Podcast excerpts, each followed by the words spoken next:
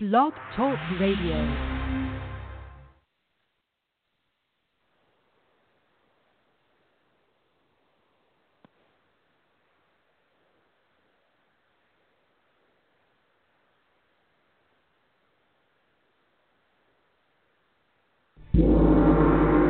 Welcome to the Hypnodojo, a place of learning for practitioners and students of hypnotherapy. Get your black belt in all things hypnotherapy as we whip into shape your mindset, mastery, and marketing. Relax, enjoy, learn. Here's your sensei, Linda Campbell.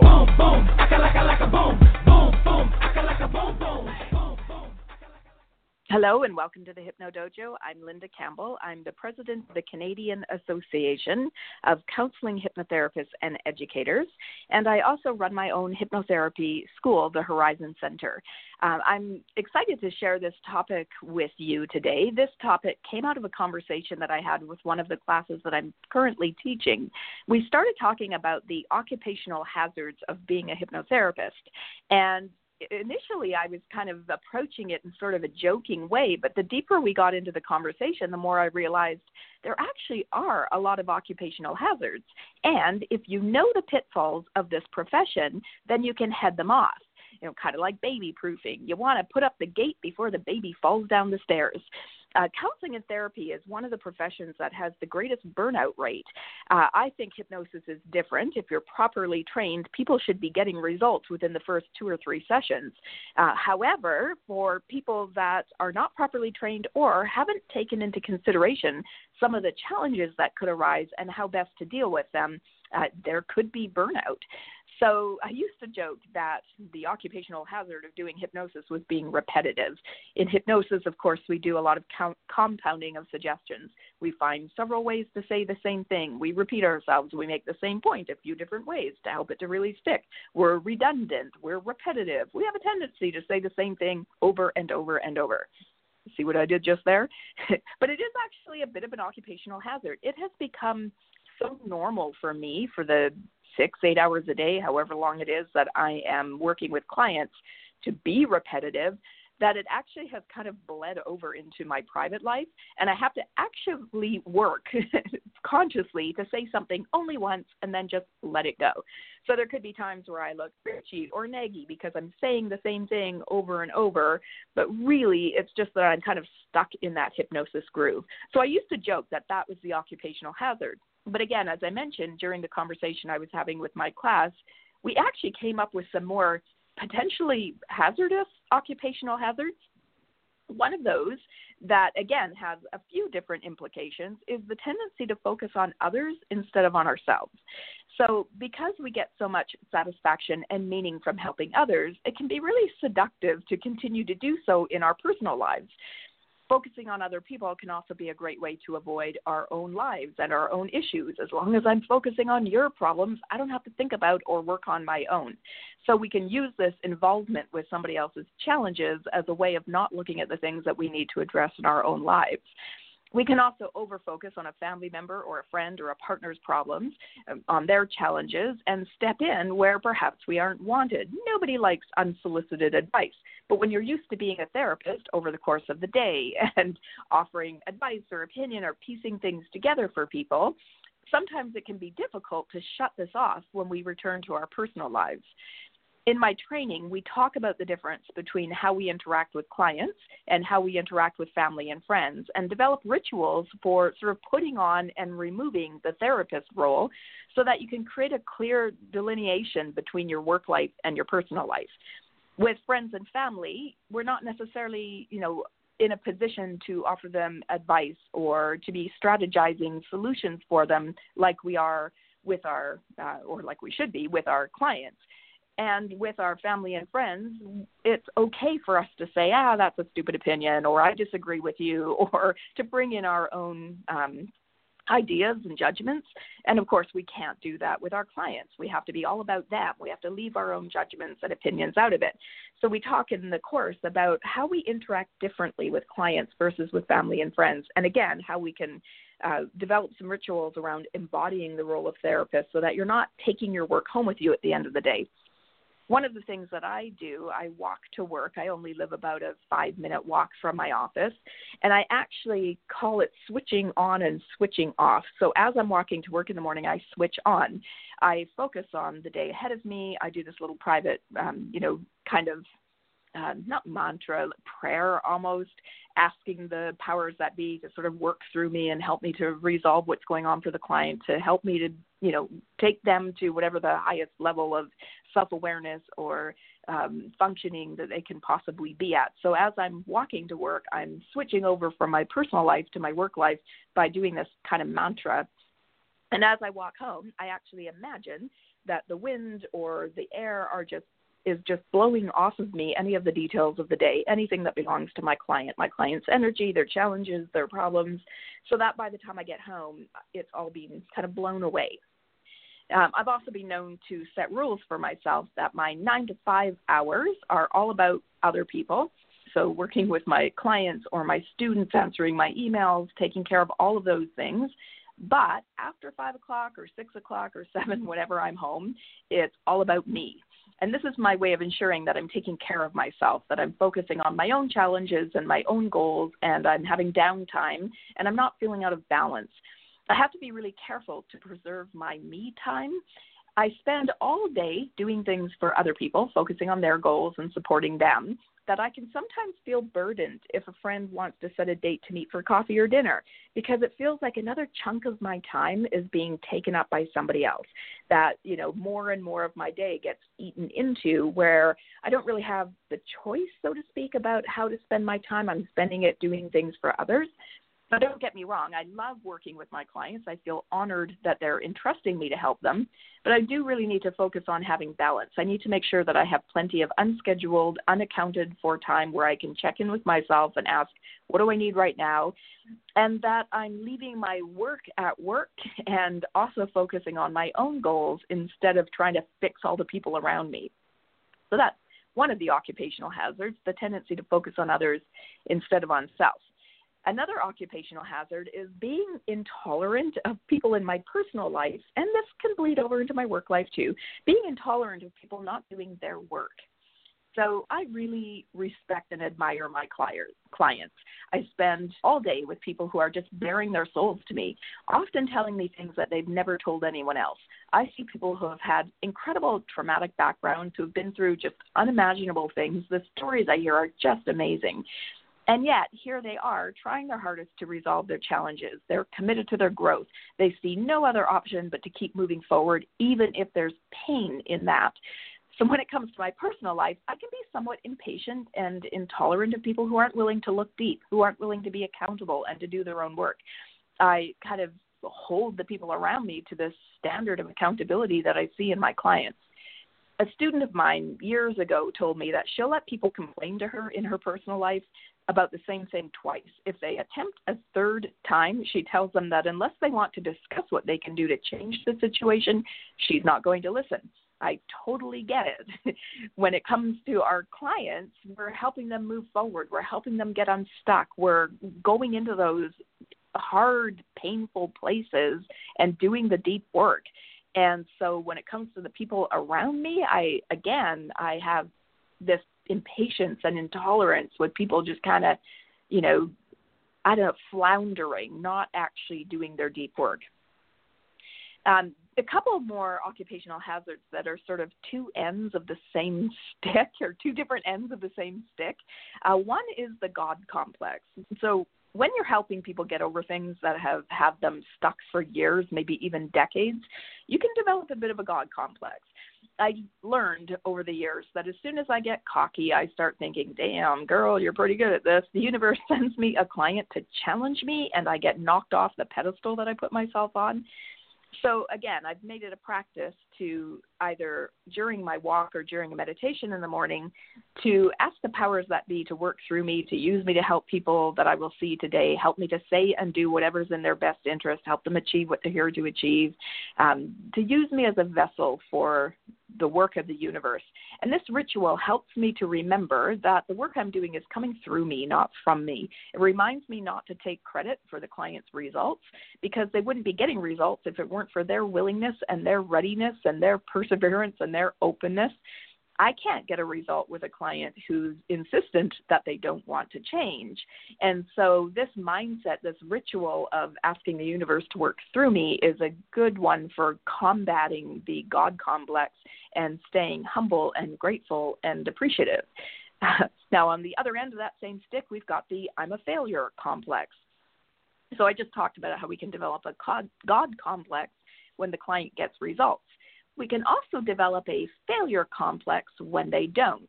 We begin to doubt ourselves, we begin to doubt our techniques, we wonder if maybe we're not properly trained or we should go back to our nine to five job. Um, the problem is, either way, we're taking responsibility for the client's results when in fact the, the results are up to the client. Obviously, you need to be well trained, but there are many, many factors that influence whether the client gets results that go way beyond your skill. These can be things like the client's level of motivation. You could put me in the hypnosis chair and tell me I'm going to be the world's best football player, and we're not going to get anywhere because I have no desire, no interest in being a football player. So the client obviously has to be motivated.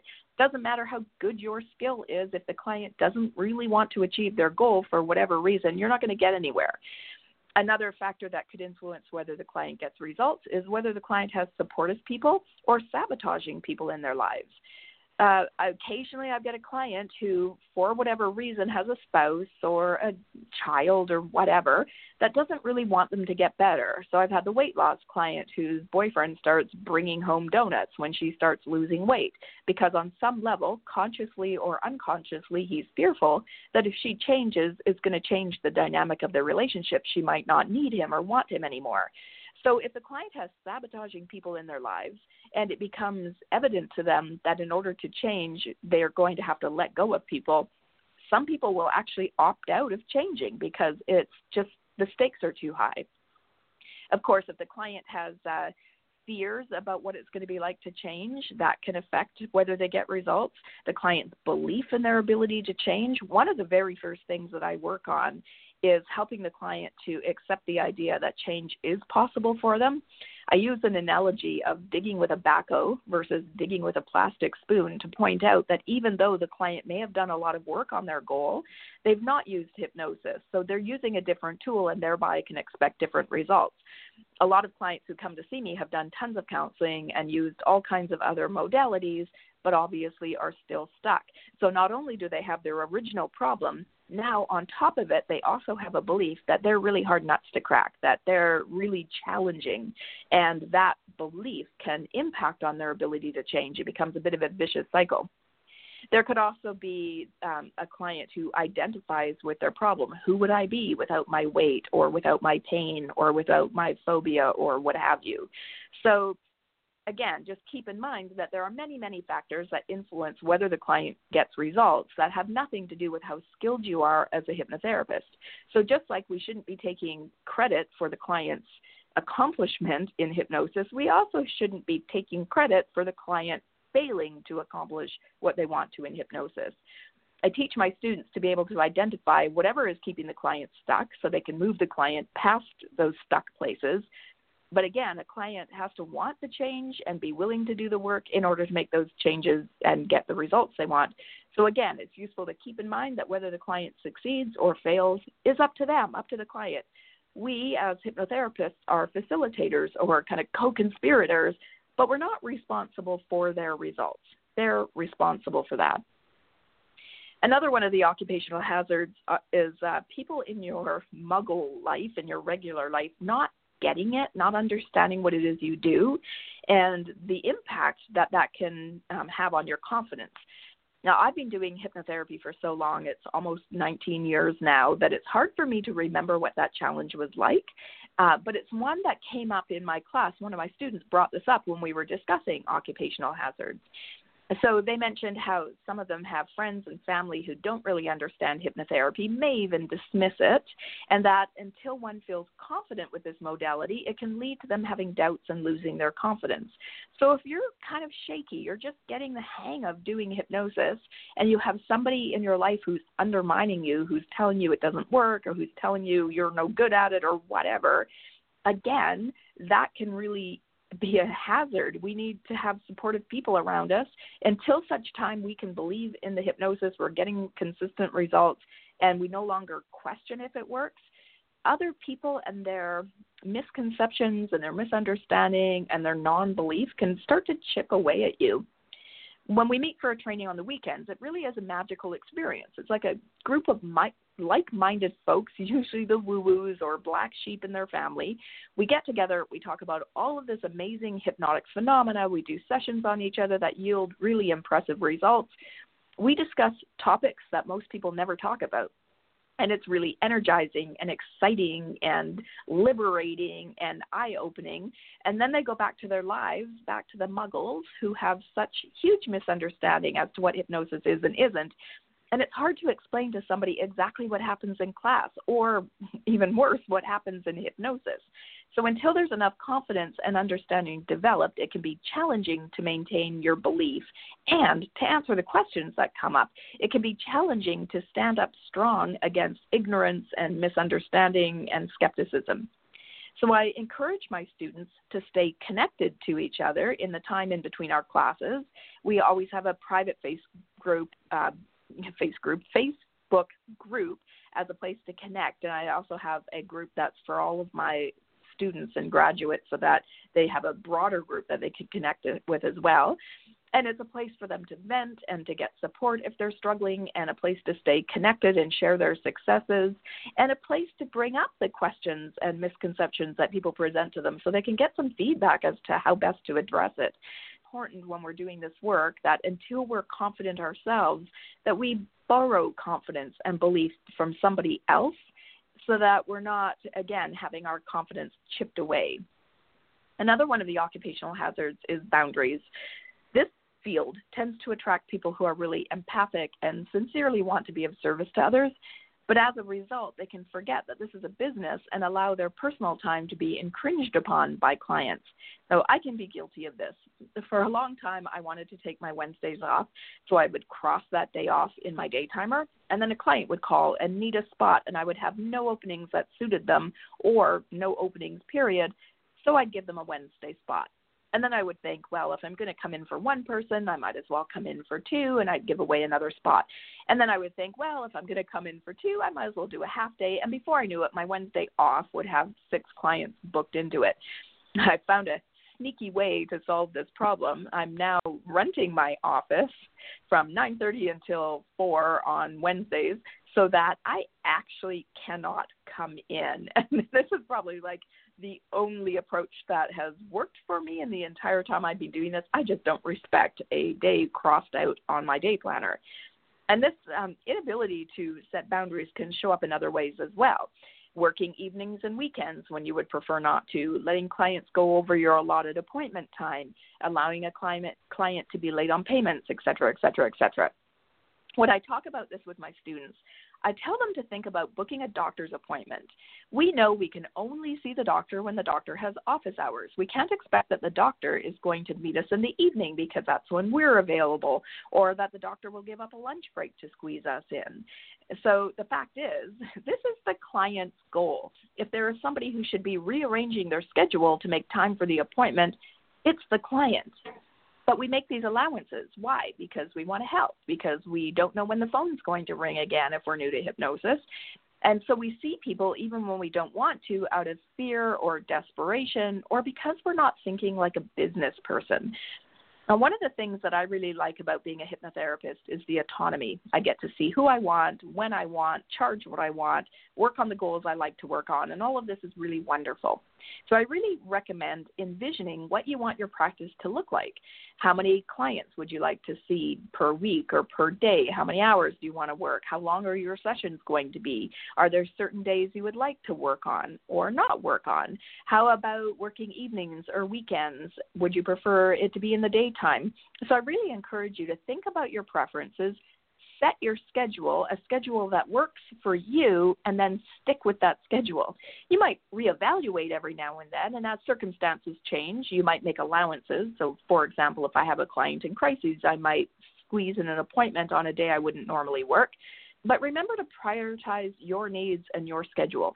Trust me, if your clients want or need to see you badly enough, they will make it happen. And also, the clients who are willing to make their personal growth a priority, those are the ones that you want as a client. You want a client who's willing to do what's required to get their results. That's the client who's going to be successful. And so, like I said, come up with a schedule that works for you, set it in stone. Don't start letting people chip away at your time. That's just going to lead to resentment and frustration. And again, burnout. Now, the last occupational hazard I'm going to mention is stuff around money. ah, as I mentioned previously, this field attracts giving, empathetic people. They sincerely want to help the world, but this can lead to us feeling uncomfortable charging for our services. So we all come in with stuff around money. It's not spiritual to ask for money. Money is in low supply. We have to work hard for money. We can't make money doing something we love. Money is the root of all evil. Blah, blah, blah. All the stuff that we pick up growing up. Not to mention that a new hypnotherapist may feel like they don't have the experience to charge comparably to a more experienced hypnotherapist. So, my suggestion if you have negative beliefs around money, work on them, right? As you know, whatever is in your subconscious mind will drive your behavior. So, if you want this to be a business, not a hobby, you need to get good with making money, asking for money, feeling deserving of money, all of that good stuff. You also want to price yourself comparable to other hypnotherapists, regardless of your level of experience. Imagine that a potential client is calling around trying to find a therapist, and they're asking for the prices of said therapists. And the prices they get quoted are 150, 140, 130, 155, and 75 what are they going to think about the person who's charging 75 bucks? They're going to think that they don't know what they're doing. A client who is serious about making changes will pay what the therapist is asking, even if it's a stretch for them. When you undercut your colleagues, you not only make yourself look bad, you make your whole profession look bad. People are not going to want to work with you if you appear to be lacking in confidence. And we are already having to compete with stage hypnotists and street hypnotists and all the misconceptions people have about hypnosis. We're having to compete with other therapists. So we don't want to be undercutting, charging less than what our service actually is worth because then again, I, said competing with stage hypnotists. What I mean by that is people have a lot of misconceptions about what hypnosis is based on what they see in stage shows. We need to legitimize this field. We need to come across as professional. If we start charging very little, we do not look professional. This is a service that provides a lot of benefit to the client, and we need to charge what that service is worth there are people who don't take hypnotherapy seriously, again, confusing us with stage or street hypnotists. They see it as mind control or party games. When we undercut our prices, we're making ourselves look unprofessional. We're feeding into all of those misconceptions, all of that bad reputation that's associated with hypnosis. So you owe it to your colleagues and your profession, as well as yourself, to charge what the transformation is worth. People undercharge due to lack of confidence, fear that they're not going to get clients if they charge more, or because they're inexperienced. So if you're tempted to undercharge for those reasons, work on yourself so that you can confidently charge what your services are worth and prove to yourself that clients are still going to come to you even if you're charging the going rate. So I hope that this has given you kind of a heads up as to some of the things that may arise while you embark on your profession and some ideas as to what you can do to handle those occupational hazards. Thank you for tuning in. Uh, I do have classes starting in September, both in Victoria, BC. Those classes meet once a month for about a year, one weekend a month. I also have classes online, same curriculum. The classes are interactive. I hold classes through Zoom so that we can see each other and hear each other and use breakout rooms to have private practice sessions that I can review. So if you're interested in training, then please give me a, a shout. I am at 250 382 2485 or you can email me at info at horizoncenterhypnotherapy.com. Thank you so much okay, for take one with corrections with Campbell. With Campbell. Campbell. Okay. Get your black belt in all things hypnotherapy and blah blah blah.